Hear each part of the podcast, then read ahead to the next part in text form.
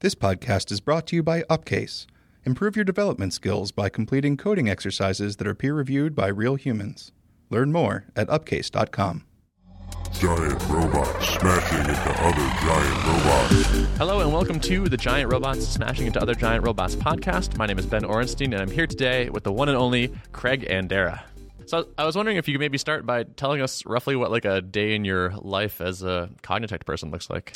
Sure. Well, uh, it depends a lot on whether that day is uh, Monday through Thursday um, or Friday. I assume you're not asking about my weekends, although I'm happy to talk about those as well. So, Monday through Thursday, I am a consultant, which means that I work with our clients on building their systems, whatever it is they need to do. Obviously, the technologies that we use these days are uh, primarily things like Clojure and Datomic. Um, I'm actually a little bit unusual as a consultant in that for most of the last two years, I've been at a single client. Um, and I say unusual as a consultant at Cognitect. Uh, although we do have projects that go, you know, substantial periods of time. That's um, that's fairly long historically for us. Um, but I've recently come off that project. I just finished a gig. In fact, yesterday that was a four week uh, gig doing Datomic work for one of our clients. That was that was super fun.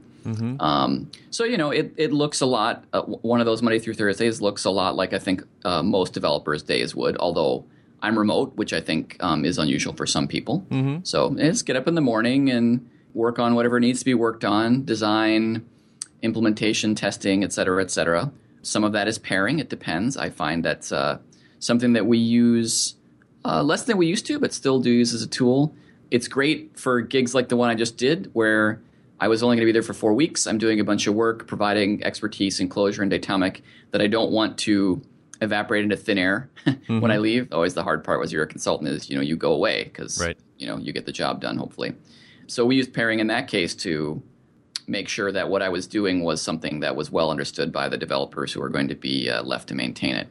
Which is such an Um, awesome my- way to like transfer that kind of knowledge. I totally agree. And in fact, I, I personally prefer that when we pair, that whichever of us is the one who is the one to whom we're trying to transfer knowledge, right? So in this case, the client, that they be the one that does the typing. I think there's something about actually moving your fingers over the keyboard as opposed to watching someone else do it Yeah. um, particularly an expert. And I think I can say that without too much arrogance to say that I'm an expert in the technologies like Clojure and Datomic. You know, I know that when I'm going, it's, you know, there's five years worth of stuff that I'm dropping and I can't remember to ask everything. And it's a lot to expect somebody to stop every single time they have a question because that's just hard for people to, I know at least it's hard for me to do. Mm-hmm. So I like to make the other person type. I think that's a really effective way to, to learn. So pairing for with sometimes when you're Yep. transferring knowledge and whatnot. Yep. Uh, you, so you mentioned that Friday is a different day. It seems like. Friday is a different day, yeah. So um, for us, we have 20% time. A long time ago, uh, when we were still Relevance, um, we used to, when they introduced the policy, this is before I started actually, I heard that they used to say, well, okay, just take 20% of your time. And um, there's a fair number of type A's in the company. and so saying take 20% of your time and fit it in somehow was basically saying now you work 20% more hours in a week, right? And and that wasn't something that um, as a company we wanted to encourage, right? That's that's a good way to burn people out, for instance. So um, we started just saying it's Fridays, and that has a couple of nice benefits. One is it becomes easier to do things together, right? You know, we we don't always, but we do sometimes focus on certain things. So, for instance, when Pedestal, uh, which is a library that we released, uh, it's almost two years ago now, I think, um, around uh, you know developing web applications and specifically web services in Clojure. When we released that, we all got together and, and, and hacked on it um, collectively uh, on Fridays uh, for, for a while. And people still do that, or they work on Clojure tickets or whatever. Myself, my Friday is often taken up at least partly with uh, the podcast. Um, I'm the host of a show called The Cognicast, which we had you on, which was awesome. I was super glad you agreed to do that. Yeah, totally. Um, thanks, by the way, for inviting me back on. I hope you didn't feel at all obligated to do that because we had you on as a guest. oh no, no. Okay, well, good. uh, that's good because I, I love your show and I um, I listen to it when I can and um, I really enjoy it. so it was, it was cool, cool to be asked on. Yeah. So yeah, so you know, um, I'll definitely do some work on the podcast. Less these days. I now have people helping me, which I didn't for the first, I don't know, couple dozen episodes, and it's made a really huge difference. It's allowed me to get back to doing other stuff, open source. Mm-hmm. I was working on an interesting one today. I wonder if you would like to hear about Yeah, it. Yeah, please. All right, so I'll, I'll give you the slightly long version. So I'm kind of a keyboard junkie a little bit. Uh-huh. Um, you know, I've used the for people who've ever seen the Kinesis, right? The Yep. crazy split keyboard. That's what I, use. Yeah, you like it? Yeah, I do. Um, I do too, because the and in fact that was the, sort of the genesis of this particular project that I'm working on today. Um, one of the cool things about the Kinesis, um, if people have ever seen one, is that uh, the modifier keys, you know, Shift, Control, Alt, are in a cluster in the middle, and then the the regular keys, if you will, are split into two wells, one for your left, one for your right hand. But as an Emacs person, I'm always hitting Control Alt Shift something or other, right? Mm-hmm. Like there's a lot of let's say modifier keys, and and the fact that those are on your thumbs, it just struck me as how awesome that was. I didn't ultimately wind up liking the Kinesis for me. I, I don't have problems with RSI. I just find typing to be a fascinating topic, given that it's in a sense like this primary mechanism by which we exercise our craft, right? Like mm-hmm. ultimately, it comes down to to typing, and, and hopefully, there's not an excessive focus on on the actual typing, since I think that's a danger in our craft. But nevertheless, there's something about this mechanical device, this keyboard, that's like how you interact with the computer, how you program is through this device. So I like them. I like keyboards. I think they're cool, and I really like that fact that you know um, a, a key sequence that I type a lot is Control Alt X. That's uh, in uh, when I'm programming in my Clojure setup that evaluates the current form. So I would like type in an expression and then hit Control Alt X. And if you think about how you type that on a normal keyboard, um, it's a little awkward, right? You kind of have to bend down a thumb and a, maybe a ring finger and then reach over with one of these others. It's it's a little bit weird. Whereas on the Kinesis, it's basically left thumb, right thumb, and then you know uh, left ring finger to hit X. And uh, that was just awesome. So when I gave up the Kinesis because I just didn't like it as much as a regular keyboard, I'm like, I want, I, I still want that because if you think of a regular keyboard, your thumbs are super underemployed, right? Right. Like every other finger is assigned to I don't know, like six different keys, right? Mm-hmm. And your thumbs both are about spacebar. Right, exactly. and it's such a strong finger too to like waste on not using it. That's right. That's right. And so I, I don't know. I don't really remember what gave me the idea. I think maybe it was thinking about like stenography, you know. Mm-hmm. And I and I can't claim that the the idea is completely novel. Although I have to say I've never seen anybody do exactly what I wound up doing, which was to say, look, if you think about the ideal location for those modifier keys, you know, Shift, Control, Alt specifically, it's the home row. That that's where you want everything to kind of go down is the home row. Um, and if I could design a keyboard where I could pick up the modifier keys and smack them somewhere, I would put them right where you know, like SDF, JKL are, right? Um, and in fact, if uh, I know you're a, a Vim user, I mean, Vim gets that supremely right because how do you navigate in in Vim is is with the the right hand home row keys, Right. which is no accident, right? It's no accident at all. Right. And so I, I thought about it for a minute. I said, well, you actually probably could overload the home row keys to mean Control, Shift, and Alt, right? But it requires a little bit of, of tricky processing. So the, the goal here, and, and this actually works, I've gotten this to work, um, is that if I hold down, say, J, and then press, um, say, X, that's interpreted as Shift X. And it still works because if I press and release J, that's interpreted as just J. And so I can still, I don't give up any of the, the key's normal meanings. W- What I, what I found out was, so I had this mental model where, like the way somebody would type in the word fun, for instance, would be to press F and then release F. And then to press U and then release U, and then to press N and then to release N. Um, and it turns out that a normal person typing is more like press F, press U, release F, press N, release U, release N. So there's all this what's called rollover. And in fact, you know, had I bothered to do more research, I would have discovered that uh, gaming keyboards boast a feature called NKRO, N key rollover. Um, you know, if you're playing a game, you know, like a Twitch game, you may actually want to hold down more than one key at a time, and Right. to have the system recognize that.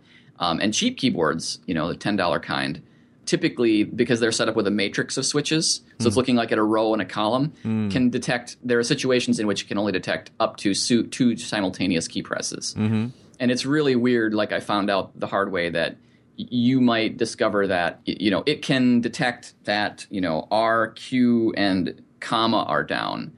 It's like in, in that situation it can detect three, but if you press you know F and B, that's it. You can't press anything else. It's kind of random what you get. Yep. Um, and so, you know, not having accounted for rollover, which is obviously very much a thing, I, I, got my program written and, you know, like all the tests were passing. So, like this state machine that I written was working. And then I turned it on and I went, I fired up a buffer and I went to type something in and it came out like line noise. I mean, it was just like garbage because it was interpreting almost everything I typed mm-hmm. as like a modifier key. So, you know, it was like Control Q, Shift J, all this stuff. And it was like, oh man. Um, so it took me a while to figure that out. And, and ultimately, what it wound up being was uh, you have to kind of wait to decide.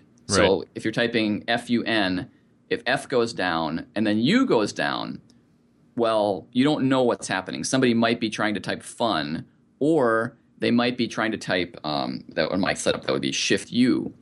So if the next thing that happens is that F goes up, it's rollover.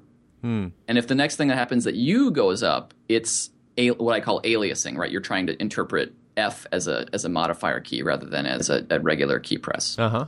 And there's some other things that I had to do uh, around uh, timing. It, I was hoping to avoid that and to take you know kind of a functional approach where you just look at the events and you know independent of timing, the history of the events is what determines the output that you should get. Mm-hmm. That works mostly. Uh, there, it does turn out that there are some situations where it's impossible to tell between you know at least when I type impossible to tell the difference between rollover and an attempt to um, to alias keys. So I threw some timing in, and that cleans up you know 99% of the uh, of the problems. And the cool thing is, if I handed you my keyboard, you would just type on it, and you would, unless you were watching very very closely, and you could see that minute delay where you press a key and I can't actually decide right away whether I should forward that event on. Mm-hmm. Um, you wouldn't be able to tell because it still works the same for for normal typing. But yeah. I can, you know, Control Alt X for me now is you know, hold down L, hold down K, press and release X, and that works great. So kind of home row modifiers. Very cool. Yeah. Nice. So this is your that's one of your twenty percent time efforts. Yeah, that's right. So I mean, for me, it was um, simultaneously a, an obsessive compulsive um, effort to explore the boundaries of you know weird keyboard layouts, and also uh, an experiment in how you would structure something like enclosures. I, a project that I did quite a while ago. Um, so I got to try out some ideas and it was very much in the spirit of the type of thing that, that we do on Fridays. Yeah. Is there code that you've released for this? Yes, absolutely. All this is on GitHub. Um, it's on my GitHub account. Uh, the name of the thing is Khordr, uh, which has the, amusing and horrible spelling of K H O R D R. Okay. right. And the idea is chording, like you press chords yeah, yeah. on a on a piano or the same same idea. Mm-hmm. So it's there. Um, you know, you do have to install a device driver because that's how uh, you are able. To, I am able to intercept all the key presses and suppress some of them and um, synthesize others. Mm-hmm. Um, and it only works on Windows right now. If anybody out there knows how to get it working on uh, OS X, and specifically the thing I would need would be that same type of device driver, which is a filter that sits between the actual keyboard events and then goes through my software and then goes back in as keyboard events. Mm-hmm. That'd be great. I spent a long time looking at how to do that, including poring through the source code of OS X, and was not able to to ultimately to figure it out. I I, I gave up basically. Um, so, so you use a Windows machine as your development environment? I do. Yeah, I'm weird like that. Yeah. you came to Clojure through C Sharp, right? I did. I was uh, an independent consultant for a long time, 12 years. Did a lot of C Sharp. I started doing it in about 2000. Did it until I started at uh, Relevance at the time in uh, 2010. Worked at Microsoft for a while, uh, but as a consultant, not as an employee. So yeah, I, I spent a lot of time in that world. What do you think when you look back over? You've been uh, working at Cognitect now for five years. Like, what do you? Yeah, think, almost five years. Yeah. What do you think when you look back on it? Your time as a Clojure slinging consultant person. I still love it. Yeah. I really do. I mean, uh, I'm a huge fan of the language. I was, you know, working with this client, and they're not a Clojure shop. They have uh, primarily a Python application. So they've written this web service in Clojure that allows them to work easily. In this case, with Datomic, to project something out via Transit, which by the way is super cool. Um, mm-hmm. We can talk about that too sometime if you want. But um, and I was just expressing to them because they, you know, they're going to have to maintain it, and so you know they're learning more Clojure as well so that they can maintain this thing. And I was just talking to them, and I'm like, I'm not trying to sell you anything here, but I just have to say, I really like Clojure. Like I really enjoy working in it. You know, there's just something about I've got this bag of information. And I I need to you know turn it into a different shape and, and work with it. That just it's so to me feels so fluid and comfortable and, and, and fun, even still after five years, that I just really like it. Mm-hmm. I've written some Clojure and I've been writing some Haskell, and I just really have gotten very into expressing problems in a functional style as just being such a really nice way to think about the world. Like when I, it's I, I just find myself breaking down a lot of problems into like pipelines, basically. It's like you know we start with this kind of data over here, and I need to go through a series of steps, and each step takes it one step closer to what's it's going to look like at the end there. And then I find myself like writing OO code. I'm like, okay, like what what are my different objects, and what behavior should go where, and what data should go with that behavior in which place. Uh, and I just feel like there's so many more decisions I need to make, and that I tend to get wrong. Like I'm I'm often shuffling code around between objects, for example. Yeah, well, I think that's because, um, you know, as, as Rich has uh, mentioned on more than one occasion, is that we don't really need, an, um, in most cases, an API for information other than the one that we already have. I mean, map, filter, and reduce and friends are an awesome API, uh, you know, plus functions, I guess. I mean, that's implied, but are an awesome API for information. Um, and, and, and if you think about um, applying OO concepts to information, you know, sets and maps and, and things like that. It, it's really like saying, well, we're going to put our information in a box and then we're going to, you know, custom design an API to access that information. Right. When there's already really a pretty good API that exists. In some ways, it's, it's almost like um, how people feel about REST, right? This idea that we'll have resources and then there's this uniform API for access. And that's a really, really weak analogy, I, I admit. But but the same idea that let's you know pare down our, our set of verbs and allow them to work on all sorts of nouns i think is a really powerful one Mm-hmm. Yeah, I've been a fan. So one thing we haven't really established is sort of what's, and I, sometimes I struggle to explain this myself a little bit, like the, the relationship between Cognitect and Clojure and, and all that. yep that's a good question so first of all i don't speak for the company. I'm not the official spokesperson of the company. Um, so what i'll do is i'll explain my understanding. Yeah. and if anybody wants the real story they should reach out because we're always happy to talk to people. But um, here's what i believe to be true. So Clojure is if you want to look, talk about straight ip that's copyright rich Rich Hickey right? That's his thing. Now we are definitely in the business of helping people succeed with it and we spend a lot of resources on uh, maintaining Clojure right it is an open source effort and uh, you know other people contribute as well um, but as a company, we devote people's time. For instance, Alex Miller, you know, a big part of his job is actually like managing the ticket process and writing patches and writing tests and everything. And that's, you know, that's time that we Cognitect devote to it. And there's other stuff as well. I mean, obviously, you know, Rich is is one of the founders of Cognitect, um, and clearly his time is all company time because you know he's one of the owners and he's putting time into it as well. Um, so I think we we we do it that way, but it's not strictly speaking a Cognitect property, right? Right. Um, now that other th- there are things that are that are in our universe, right? Like uh, uh, Pedestal and um, obviously Datomic, right? That's a database that we make and sell to people for money.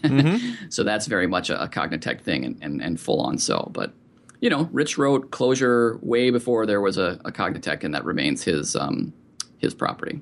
Yep. Uh, briefly, what is Datomic?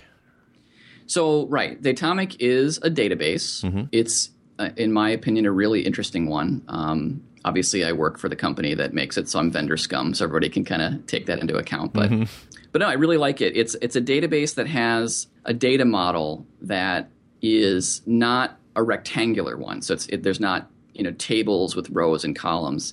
Instead, we view everything as a five tuple. So every piece of information that the database tracks is a five tuple.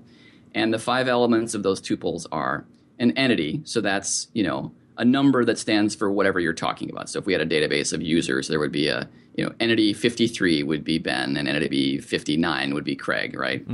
Um, and then those uh, th- another element of that tuple is the attribute. So these are different things that we want to be able to say about entities. So we might have a first name attribute, we might have a last name attribute, social security, et cetera, et cetera. Then there's a value. So that's the attribute is first name, and the value would be Ben, right? Mm-hmm. So now we know entity 53 or whatever I said, first name Ben. And then the last two are where it gets a little bit different because that those first three, if you're at all familiar with semantic web stuff, that's basically subject, predicate, object. That's that's from the semantic web. If anybody's, anybody's familiar with that, that's the same thing. But where Datomic starts to differ is that the last two elements. You, so you have time, right? Uh, it's it's really transaction, right? This this element, which is when did this get fact get put into the database, right? So 53 first name Ben, you know whatever it is, 1:27 p.m. on you know Friday, uh, Mar- whatever or the date, right? And that actually all by itself is pretty interesting, right? Because what it means is that if you have a database, which is basically the accumulation of all of those things over time, you can do all sorts of crazy stuff. Like you can go and look at the database at any point in time, first of all, right? Auditing kind of falls out for free because you can kind of see here's how we got here. Right. So if, if I change my first name, you just record a new fact. Yes, You don't correct. say like you, you don't go update the Ben uh, first name column in the Yes. table. You just say, oh, actually, as of 128, Ben wants to be called something else. Right, exactly. We don't forget that Ben used to go by Benjamin, right? We just re- remember that it changed at some point, and, and now we have a way of talking. Which, which, if you think about it, like if you tell me, "Hey, man, I can't eat cheese anymore," you know, I just turned forty, and um, you know, it's something I can't do anymore. I don't forget the fact that you ever loved pizza, right? That's not something. That's not the way the brain works. Right. And if you think about the way we keep records historically with paper and pen, you know, if you apply for a marriage license and you decide to change your name as part of getting married, it, they don't go through all of the other records that had your name on it, like your birth certificate, and either erase what was on there or burn it. Right? That just doesn't. That's not how it works. Right. And, and and obviously you can do this in other databases. People do it all the time. In fact, I know that like us, uh, you know, your company has a strong relationship with uh, with Rails. I mean, you've got you know the created the, the database schema that you get with Rails includes things like created at and updated at, right? That's not bad. I mean, it's it's better. It's certainly way better than nothing. But obviously, that's a subset of keeping everything, right? Um, and the observation, of course, is that for most data sets, uh, and the cost of storage being what it is today, Right. it's just not. It's not a big deal to do that. Right. So this is basically taking this whole idea of like immutable facts and shoving it all the way down to the database level. Absolutely true. And in fact, if you look at the way uh, da- Datomic arranges the data um, in the persistent storage, it's actually extremely analogous to the persistent data structures that Clojure uses. Um, in the sense that it's a tree, right? All of Clojure's persistent data structures are organized in memory as trees. Datomic's indexes are organized as trees. And they're persistent, meaning that we don't get rid of the old ones. That They stay the way they are forever. And the way you make a new one is to make a new root and share as much as you possibly can with the existing nodes. Mm-hmm. Yeah. Yeah, it's, it's so interesting. And so, so when you have a database that has this notion of like, facts have times to them, you, you mentioned this, you touched on this. Like you can say, "Hey, database, pretend it's five weeks ago." Yeah. And so, the thing that kind of blows my mind a little bit is like if, if I wanted to say like let's let's calculate all the orders we had um, for a certain month that was three months ago. Uh, in normal database land, I would like write a query that says, "Okay, give me all the orders that happened within this time frame, and then sum them up." Whereas it seems like with Datomic, I can say, "Hey, Datomic, pretend it's three months ago, and tell me how many orders we got this month." Is that accurate? Uh, I would say not entirely. Um, I, I think you're doing what a lot of people that are new to Datomic do, which is you're um, you're mixing up two notions of time. Okay. Okay, because it's important to point out that um, Datomic's notion of time is really powerful and it gives you things that are very important. But it, it's also not every notion of time that you might want to deal with. Um, the example you gave might or might not be the one that Datomic gives you. But let me let me just be clear that l- let's take the example of like a publishing system. Okay, so if you think about a publishing system, um, you have articles, and articles might be in the system before they're published. Right? And so you have dates that are in the future. This article will be published on October 31st, right? Mm-hmm. Datomic's notion of time has nothing to do with that domain notion of time. Datomic's notion of time is I write down that you told me, you know, Article 53, publication date October 31st. I learned that on March 2nd. Hmm. The, the, the time is exactly the moment where that information was added to the database. Okay. And, and that's all it is. Let me point out um, a problem that Datomic does solve with that notion of time, and that one that almost everybody has, even though they probably don't even realize they have it. Okay, which is um, pagination, right? So a lot of us have written applications where you do a query and you show the first 20 results on the web page, and then you want to come back and show the next 20 results. Okay. Well, in a database that doesn't have a notion of time or where you haven't implemented one, right? Because you can. Mm-hmm. How do you keep those results stable so that if somebody adds something to the result set, that when you say show me the next 20, you're getting the 20 after the one that the user looked at? Right. There are approaches you can take obviously if there's a natural sort order to that data then you can make sure that you always sort but even then it's like well what if something comes in so what we do in Datomic is when we returned if i wrote a system i would say here are the first 20 results i got that from a database that was at time 75 mm-hmm. right And then when you come back, you can say, please show me results, you know, 21 through 40. Do it against a database at time 75. So in other words, because the database is a value, right? And we mm-hmm. can do that because we can just say, you know, don't look at anything after T75. Then I can get completely stable uh, results to my queries, which is which I think is quite important if you care about that sort of thing. And and Right. you know, I, I think I've definitely written systems where I have. That's cool. So I think we were we were at four out of five of the things Yep. in the tuple. Yep. So the last one is about whether what we're saying is an addition or a retraction. So if I were, if you know, we talked about changing your name, like you you signed up for the service and you put your first name in as Benjamin, and we wrote that down. And then later you're like, you know what, I, I go by Ben. I don't even know if your full name is Benjamin. Maybe It is. maybe it is. Okay, great. So I go by Ben. I'd really like that to be it. And you go and, and you and you want to change your name. Well, the way that works is actually let's start with the simpler case.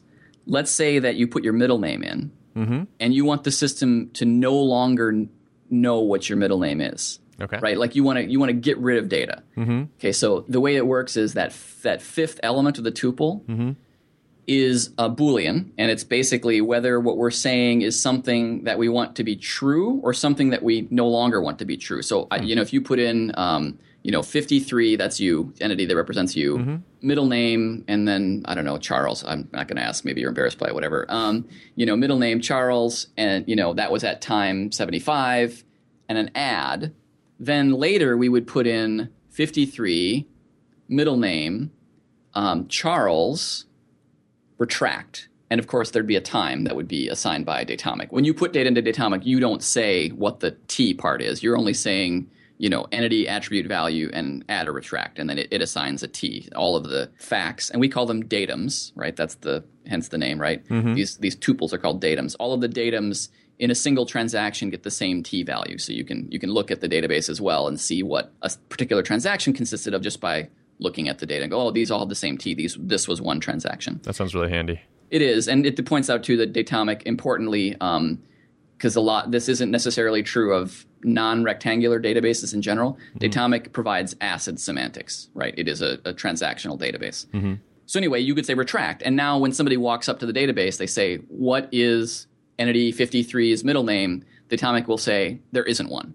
Okay, mm-hmm. you can go back in history, so you could be able to say, "Well, what was entity 53's middle name yesterday?" And Datomic would be able to answer the question, "Well, it was Charles, right?" But if you if you want the current view, which is kind of the default view you get when you work with Datomic, most of the time you don't actually care about the entire history. You want to know what the current information is. What you know, what's Ben's name right now?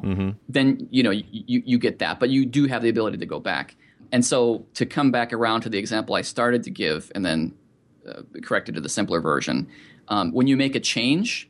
So if you go from Benjamin to Ben, you're actually asserting two facts. You're asserting a retraction of the original and then an assertion of the new value. That's data, and Datomic does that for you. You don't have to know what the old value was and retract that. You can just say, "Here's the new value." And it, but when you look in history, you'll see that that that transaction included a retraction of the old value and a assertion of the new value. Cool. So Cognitect now is basically not even basically is a software company and a consultancy simultaneously. Yep, absolutely true. How does that? Uh, is there tension there? Is there? Has it No. been? No. No, it's actually worked out really well. I think. Um, I mean, it, it's pretty typical actually for um, sort of for software product companies to have a consultancy because Yeah. we do our best to document uh, Datomic, and it is simple, right? In the sense that uh, Rich uses that word. If Right. people have seen his talks about that, um, really highly recommended. Um, if not, but but of course, you know, any non-trivial technology takes mental bandwidth to learn and absorb, and so I think it's really been useful for some, but by by no means all of our clients to be able to say, you know, this is a new technology for us. We want to work with people who know it really well. I mean, it's the same for any, you know, a lot of things. Like people make something and they give you consulting because that's a useful thing to exist in the world for making best use of a technology. Do you uh, hack on Datomic itself? Um, I have, um, in times where I've been not otherwise engaged in consulting, been seconded to the product team to help them out with stuff. Um, but it's not, and I think this is absolutely the right decision. It's not like on Friday you go and say, "Hey, I've got three hours today. Can I work on this product that you guys have been?" Um, I say guys, I shouldn't say guys. That you developers have been um, I, because specifically because you know we have Yoko Harada is on the, the Datomic team. Mm-hmm. It just doesn't make any sense. It's really really hard actually to make use of people on significant efforts where you've got a lot of things in flight over long periods of time to make use of them like three hours at a time once a week. Oh, totally. Yeah. And it's not like we don't have ten thousand other things that we could have people work on if they're looking for something to do. So Yeah. So and so mostly consulting, occasionally working on some software stuff, and then podcasting as well. Right. So you know we have our show. It's it's called uh, the Cognicast. I suspect that there is a fair amount of overlap in our audiences because I know when I talk to our listeners, they uh, often mention your show as another one that they really like, Oh, cool. which I take as total flattery because I, I dig your show. Likewise. Oh, thanks. Um, so yeah, you know, um, we do tend to uh, talk a lot about uh, Clojure and Datomic. Obviously, that's where I spend a lot of my time, and as the host, I have some influence, but it's not exclusive. I think, um, like we were talking when you were on our show, you know, it kind of follows our interests. So if I hear about something cool that someone did, um, and it doesn't have anything to do with the technologies that that we typically work with, hey, come on the show. I mean, I've, I've mentioned before that some of my favorite shows were where we talked to uh, Joey Halloway about um, her struggle with uh, serious depression and uh, electroconvulsive therapy. Um, the one where we talked to um, uh, Lynn Grogan, who's one of the organizers of Clojure Conj and um, helps uh, out with Strange Loop and Clojure West. Um, and by the way, can I plug something? yeah, please. Cognitect just announced that we now um, will be running EuroClojure, um, which we're pretty excited about. We worked with uh, Marco Abis, who is a Abis, I believe is the correct pronunciation. He was actually a guest on our show as well. He was looking for someone to run EuroClojure, which I haven't been to, but I hear is great. And so we said we'd be happy to help, and we just were able to announce that. So we're pretty psyched about that. Cool. Um, anyway, we talked to Lynn about her hiking the John Muir Trail, which was super cool. Yeah. So you know, I don't know. We we talk about mostly tech, but not always. That's on my to do list, by the way, the John Muir Trail. That would be cool. I, I, watched mean, a really amazing documentary about it. yeah, Yeah, it was uh, like a like a couple film people and a sound person and a couple photographers just like sort of documenting their trip through it, taking a lot of video and pictures and things like that. It just looked absolutely amazing. Yeah. It sounds really awesome. I mean, 212 miles, I think it is, is a long way. And she said, like the cruel part is the end of the trail is effectively the middle of nowhere.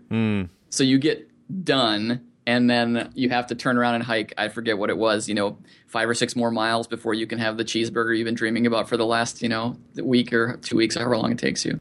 Interesting. So you also you're a musician, right?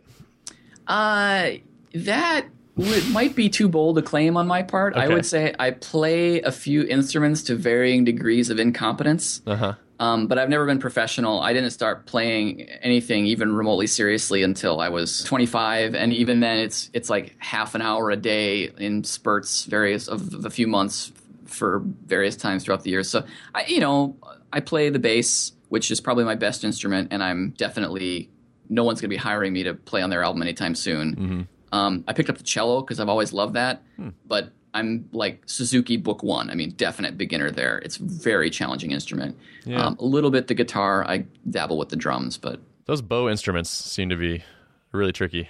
Mm, Yeah, well, I mean, I think if you think about the mechanics involved, um, so if I play on my bass, I'm not trying to minimize the fact that there is a lot of uh, technique that can be brought into it, and nor state that I have any of it. But ultimately, you know, I press down on a string with one hand, and I flick my finger across the string with the other hand. Mm-hmm. So that's not crazy complicated. Again, there's technique and everything, but not too many joints involved. When I move a bow across the string, I have to coordinate the motion of uh, my fingers, my wrist, my elbow, and my shoulder, right, to keep the bow moving in a line because that's you know that's like a known hard problem in robotics. Right, yeah. Getting like a six, you know, what is that, twelve degrees of freedom or something like that in right. that in and that maintaining equation. a constant pressure. Yeah, that's speed. right. Yep, Yeah, and Yep. angle. yep. and then don't you also sort of like use vibrato with your fretting hand? as I never playing? got to vibrato. Like I said, I'm still pretty well in in book one. Yeah. But that, yes, vibrato is absolutely a take. Oh, and by the way, it's it's fretless. Right, exactly. Yeah, So you so- have to just know where to go. Yep. Which was great, actually. That was one of my big goals for learning the cello was to play an instrument where I had to develop my pitch hearing because with a fretted instrument, if you're somewhere nearby and the instrument is tuned, you're going to get the right note. Right. And, and so I found that I actually would have a hard time telling if I wasn't looking at my hand, if I was off by a fret, I would be, you know, you know, I would look up and go, oh, that's wrong. And I felt like I should be able to hear that. Yep. And so playing the cello, even as little as I did, it definitely helped me. I can't claim I'm good. I certainly don't have perfect pitch, but um, it helped. That's great. I mean, it's nice to have the sort of mental capacity to be willing to be bad at something. To re- recognize, like, hey, I, I could improve in this area. Let me do it by being really intentionally, like, picking up a thing that I'm really bad at to improve that skill. It's it's funny that you say that because um, I, first of all, I think th- that is what I do, but I have a weird relationship with being bad at things. I really don't like to be bad at things overall. Um, and so, like, I don't mind playing the cello, but I really get nervous playing it in front of other people. I try to do it anyway, but you know, I just don't like to be bad at things. The one exception to that is um, software. It doesn't bother me at all to write code where I make a dumb mistake um, in front of lots of people. It just, I just, I don't know why. I don't know. I'm not sure what it is about that activity. Because I mean, I spend more time on it than anything else, right? It's been my job and Yeah. my my hobby both for thirty something years now. Um, I don't know. It's just I find it strange that I have that. That's interesting. Like, I think be, that willingness is so important to mastery. And so, like, you pretty comfortably called yourself expert at Clojure and have that total willingness to look like you don't know what you're doing, but, you know, don't want to play the cello in front of people and Yeah. be presumed uh, uh, new at that. And it's the relative skill levels, I think, are probably result not quite directly, but close to that. Yeah, I think you might be right. I, I um I can't say for sure just because I don't think I understand myself well enough to be willing to go. That's definitely it. But Yeah. but well, we can we can keep going. Well, I'll dive deep in this. We do a little therapy session right here. I, I'm up for it, man. You know, we had a great conversation when We you were on yeah. our show. I really enjoyed it. So whatever you want to talk about is cool by me. Well, well, so just very related to this idea, there's sort of this uh, meme that gets repeated a lot, which is that children are really amazing at learning languages. Uh, and what I've been reading recently is that when people look at this phenomenon, uh, it's actually not true. Like children do not pick up languages faster than adults who are trying to learn a language. Uh, and there are some theories as to why it seems like it that that's true. And I think a big part of it is that children are not worried about seeming incompetent at something. Like kids will pick up a new activity and have no concern with being bad at it, and they'll just keep trying it and not be worried about it. Adults, if you ask any like, do you speak Spanish? Like, oh yeah, well my Spanish is awful. You don't want to hear me speak Spanish. Like, and it's just like this is like immediate apology that starts coming out, Right. and I think that's I think that's part of it. It's like this this willingness to to not be good at it. It's funny you say that because I think that it's true mostly, but I, I ha- so I know the plural of anecdote is not data, Yeah, right? totally. But I have some anecdotes Okay. Because I have bilingual children. My wife is from Taiwan. She's fluent in Chinese. It's her first language. Yeah. Um, and my mother grew up the daughter of two Italian immigrants who never spoke Italian in the house. Um, it was their secret language. Or rather, they spoke it in the house. And they never taught the children. So they would use it when they wanted to talk about the kids. And my mother never learned it. And I remember her saying, I always regretted that we didn't learn Italian. And so, you know, when we had kids and we were, you know, trying to figure out what to do about language, you know, we agreed that we were going to make sure that the kids learn Chinese. And I'm a huge proponent of just do it, right? Like just go and do it. And so they are now and have always been permitted only to speak in Chinese with their mother and with each other. Hmm. Okay. Now, that latter one, when they're talking to each other, there is a lot of what uh, we call Chinglish, right? Mm-hmm. Where they'll be like, blah, blah, blah, strawberry, blah, blah, blah, blah, blah, blah, blah. Mm-hmm. And you know, they constantly use words in English that they know in Chinese. I mean, they, they use words in English that I know in Chinese. They'll be like going along and they'll drop some word. I'll be like, come on, guys, even I know the word for that, right? And my Chinese, as you were alluding to earlier, I will give the disclaimer, is awful. Mm-hmm. it's it's worse than my. I know it's objectively it's worse than my high school French. Mm-hmm. Okay, Uh, I can't follow an adult conversation, or I can generally tell what the kid, what my wife and the kids are talking about. Mm-hmm. So, yeah, they're not awesome picking it up, particularly the written stuff, because I did take Chinese um, for a semester uh, at a college before we got married. I was is you know make an effort. Oh, I'll learn my wife's language and everything. It wound up being hard to fit into the schedule, so I didn't continue it. But but I definitely made a lot of progress, and uh, I would say my rate of learning was higher than my kids right now, even though they're taking Chinese school. Mm-hmm. As far as the embarrassment of being bad at things, I think it really depends on the person and the kid. Like, One of my daughters, yeah, she doesn't care really that much, and the other one, does not like to do something wrong in front of other other people, um, and she resists a lot more. Even things like Chinese, where they they speak fluently. I mean, their learning primarily is about reading and writing at this point. But you know, we we've taken them to Taiwan and put them into summer camps where there's nobody else can speak English, and they do fine. So they're they're fluent. But I think it's hard to categorically state one way or the other. I mean, honestly, the older my kids get, the more I have exposure to them, the more I realize that there's really not a lot of difference between adults and children. There's a lot less than we would like to think. You know, I think as an adult, I'm way more childish than I would like to think, and and my children are capable of more maturity than I probably give them credit for a lot of the time. Interesting. So, for what that's worth. Okay. Uh, all right. Anything else we should cover?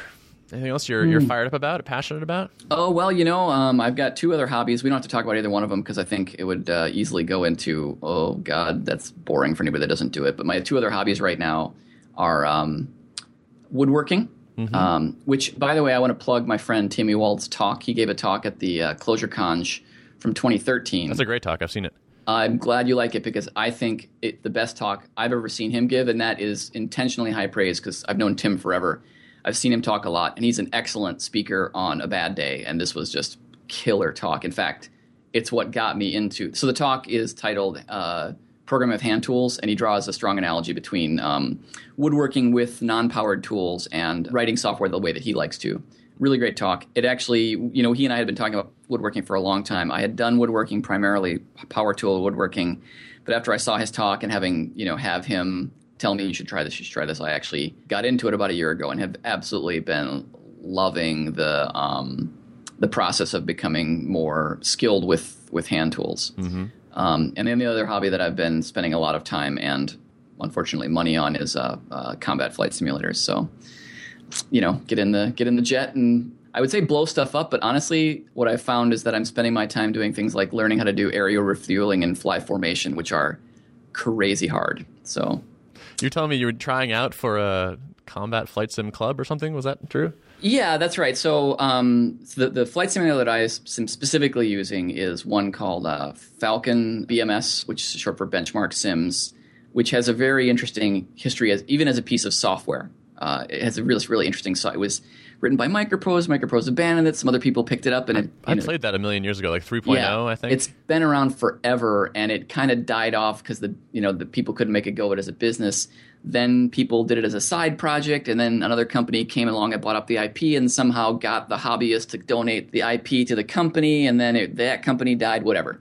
So it's this it's this piece of software that has been worked on by people who are absolutely in love with this hobby for coming up on 20 years now, right? And so it's very um, I mean, I don't know how you measure realism, but it's it's realistic in a way that is unexpectedly amazing for a piece of commercial software, right? Anyway, so if you want to learn this thing, it's really hard, and like a lot of things, the best way to learn it is from someone else, right? Who's actually really good at it.